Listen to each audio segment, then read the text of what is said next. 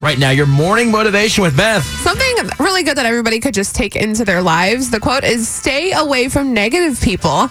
They have a problem for every solution. I'm out of here.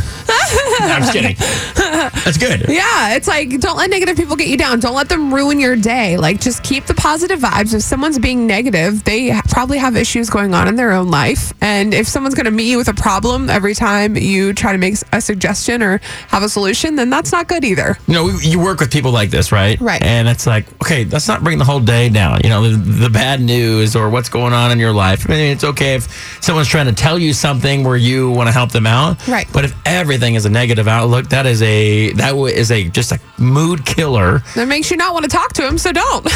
yeah. Time to move deaths. Anyway.